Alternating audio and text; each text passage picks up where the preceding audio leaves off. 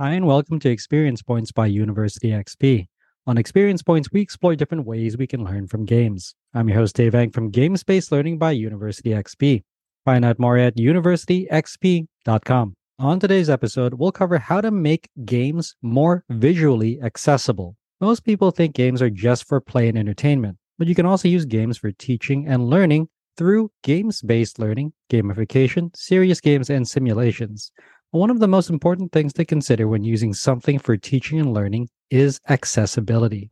Specifically, how can we make games more inclusive for the people that we are trying to reach? Often, one of the first areas we turn to when creating more inclusive games is to address the need to make them more visually accessible. That includes addressing some issues identified by players, such as color blindness and iconography.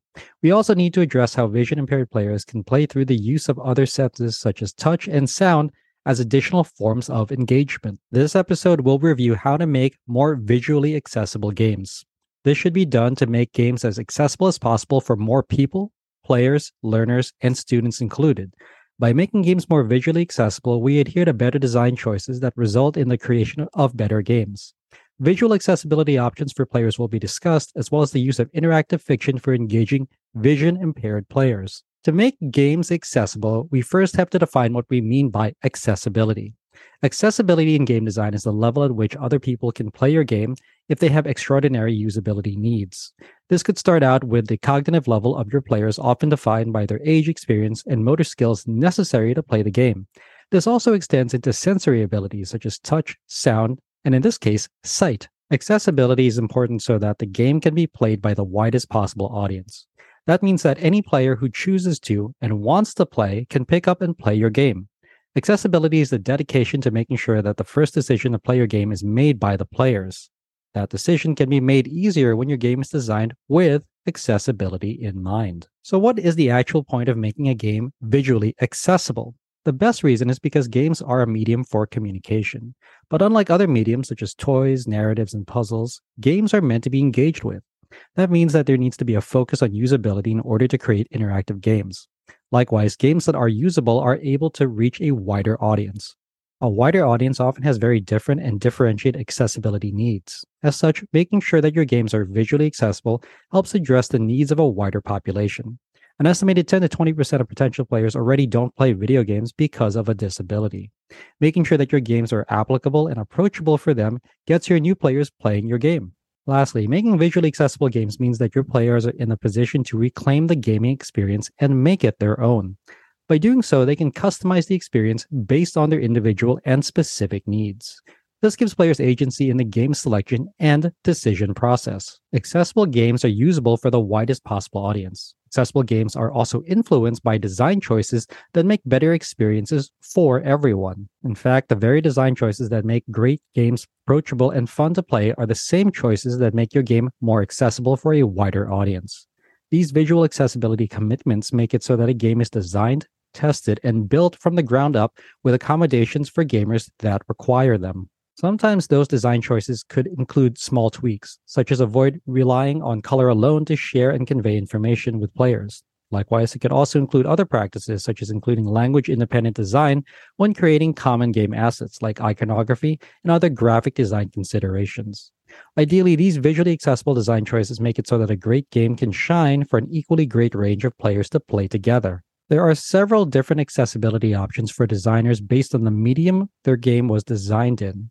For most digital game development, text to speech makes the most sense. This creates an interface where visually impaired players can still explore a digital space. This can be accomplished through 3D sound design, visual cues, and other techniques used to create a space for the player to traverse in the absence of their full use of sight. Likewise, players with limited sight options can even take advantage of fully text based games. Such text based games give players the ability to use screen readers to read and interact with text.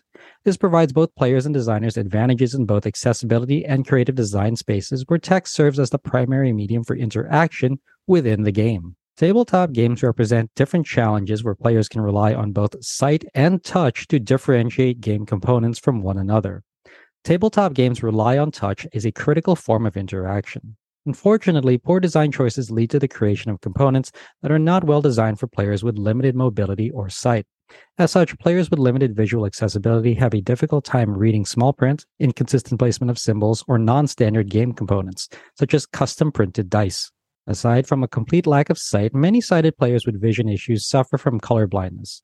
This problem is exacerbated when game designers only use palettes of colors to differentiate between information and components in their design. Of course, color is a great way to identify different formal elements of games. However, color alone makes these games inaccessible for players with different and various levels of color blindness.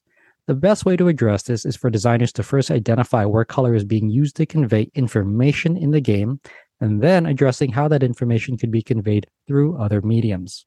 Those mediums could include iconography, text, textures, and touch to differentiate between different information. Sometimes colors are central to the element of the game design. In that case, it's wise to create games with colorblind modes for players to use where the colors chosen are provided with different and varied levels of contrast and hue so that players with different levels of colorblindness can tell components apart.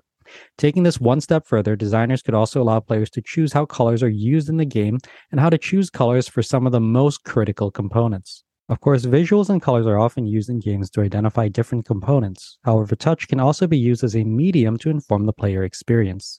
This is often an area that doesn't get much traction as many players prioritize their sense of sight over other things. Despite this, the reality is that people with visual impairments interact with games in various different ways.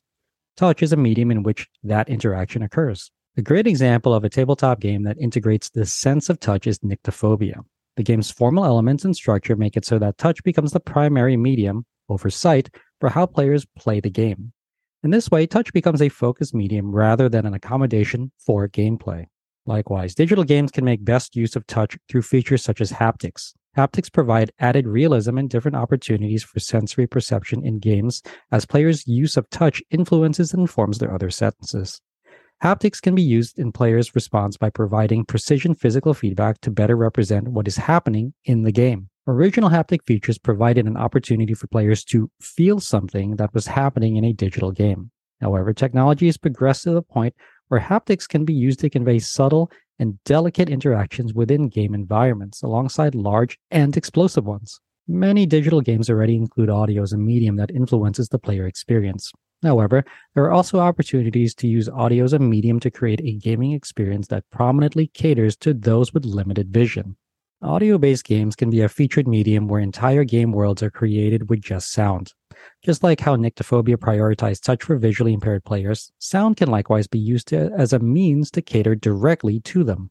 A dedication to only the audio medium isn't completely necessary. Existing games can use audio to better cater to visually impaired players by providing ways for gamers to interact via audio and voice response through their interaction with the game world. Voice recognition can already be used to serve basic functions in a user interface. The ability to go a little bit further into games is possible and accessible for visually impaired players.